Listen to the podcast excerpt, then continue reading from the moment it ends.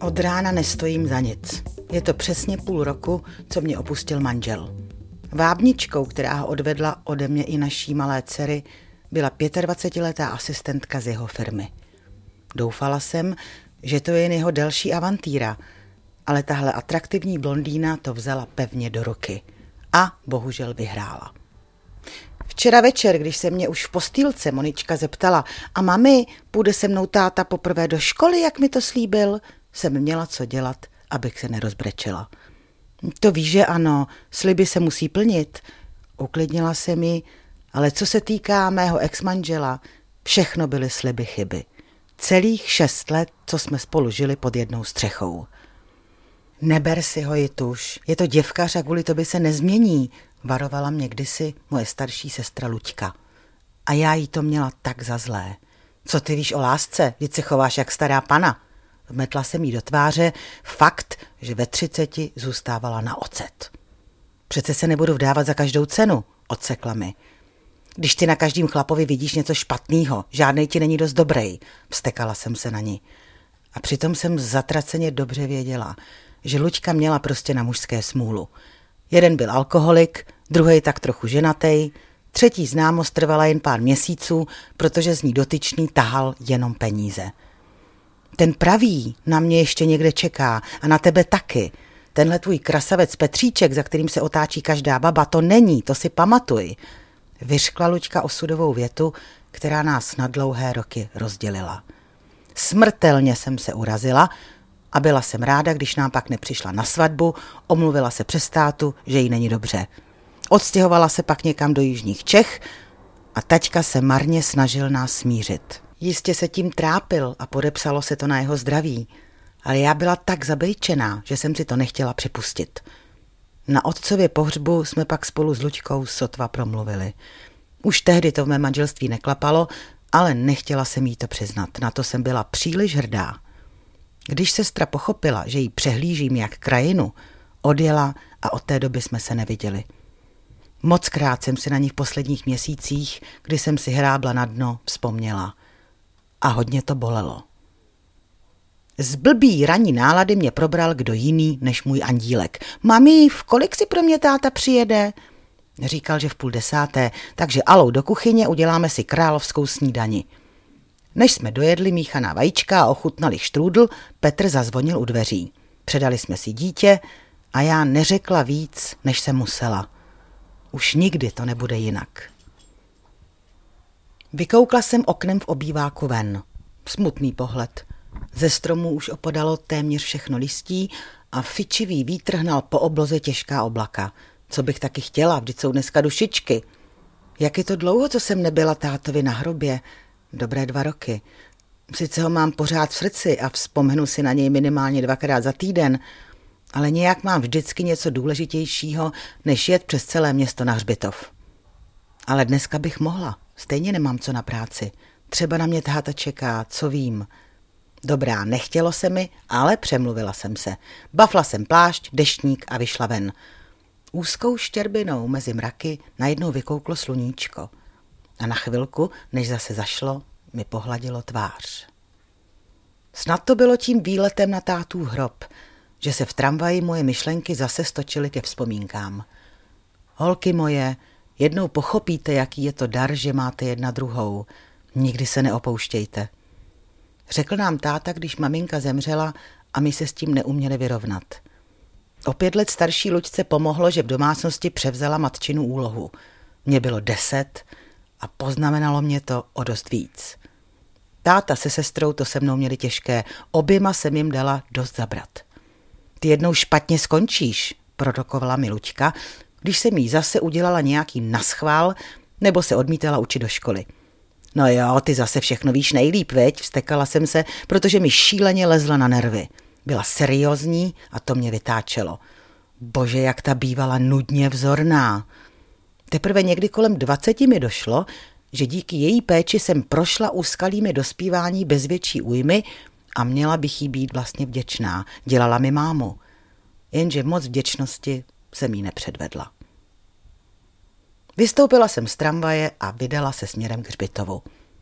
Nebyla jsem sama. K bráně mířily celé houfy párů, rodin a jednotlivců s věnci, květinami a svíčkami. Naštěstí přestalo poprchávat, takže lidé zavírali deštníky a mlčky se ubírali za svými zemřelými. I děti po vstupu do aleje, která lemovala hlavní cestu, utichly. Tátův hrob byl až na konci jedné odbočky. Zastěňovali ho stromy, jejich větve se za ty dva roky, co jsem tady nebyla, o dobrý půl metr prodloužily. Tak tati, jsem tady. Pohladila jsem žulový kámen, očistila ho a vytáhla z kabelky svíčku. Tak vidíš, jak jsem dopadla. Tvůj zeď mě opustil, šeptala jsem náhrobku. Napadlo by tě to tenkrát, když tě žádal o moji ruku? Ale jistě, že napadlo. Každého muselo napadnout, že když si playboy bere nenápadnou, obrýlenou slečnu, nebude to pro ní procházka růžovou zahradou. Ale chtěla ho, dostala ho. Všichni tleskali. Co taky měli dělat? Byla do něj tak šíleně zamilovaná. Musel jsi to vidět i ty, tati, ale moudře si mlčel. Pak si k nám ale na návštěvy moc nechodil. Byl si radši, když jsem vzala Moničku do kočárku a někde v parku tí předala. A když už začínala žvatlat, každou středu si si bral k sobě domů a vyprávěl jí pohádky. Bohužel si odešel příliš brzo, nestačil si si moc užít, ale dneska by si z ní měl radost. A jak jsem si tam tak přemýšlela, přestala jsem vnímat, co se kolem mě děje. Ahoj, Jituš, ozvalo se mi za zády a ten hlas mi projel až do morku kostí. Otočila jsem se a nevěřila svým očím. Byla to opravdu Luďka. Vypadala ale úplně jinak než před lety.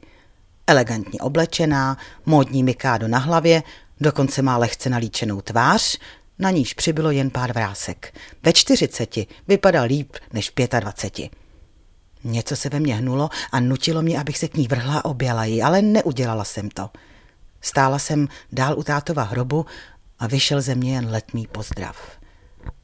Luďka se sklonila a položila na desku malý věneček. Chvíli jsme stáli vedle sebe a mlčeli. Co šlo hlavou jí, nevím, ale mě běžely před očima chvilky těsně po mámině pohřbu, jak nás táta obě držel za ruce a plakal. Nebo když jsme v kuchyni poprvé snídali jen my tři a táta nám poprvé v životě namazal rohlíky džemem místo mámy. Luďka se probrala dřív, rozhlédla se a zamířila k nedaleké lavičce. Šla jsem za ní, co jiného jsem taky mohla dělat. Otřela ji po celé délce kapesníkem a sedla si. Bez děky jsem udělala to též. Cítila jsem, že je na mě, abych prolomila ticho. Jak žiješ? Nenapadlo mě nic lepšího. Vdala jsem se, manžel je vdovec se dvěma malýma dětskama, takže si to užívám, usmála se. Přece jen si tedy potkala toho pravého. Pokývala jsem hlavou a zaplavil mě smutek, jak osud naše karty prohodil. Za to já jsem rozvedená, víš.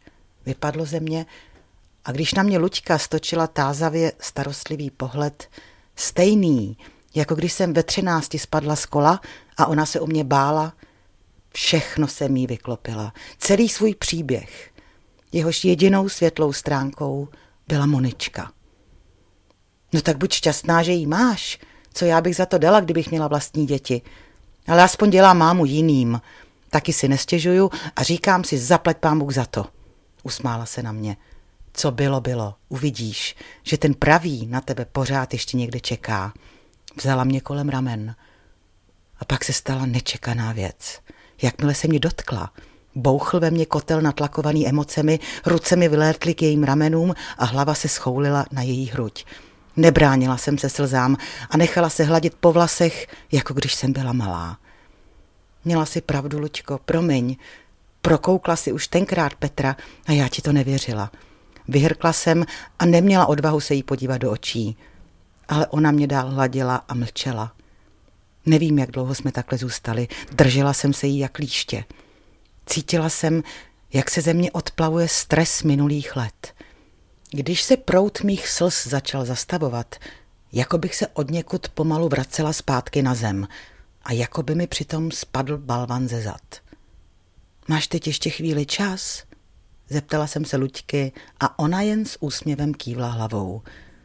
Rozloučili jsme se s tátou a pak do sebe zavěšeny zamířili k hřbitovní bráně.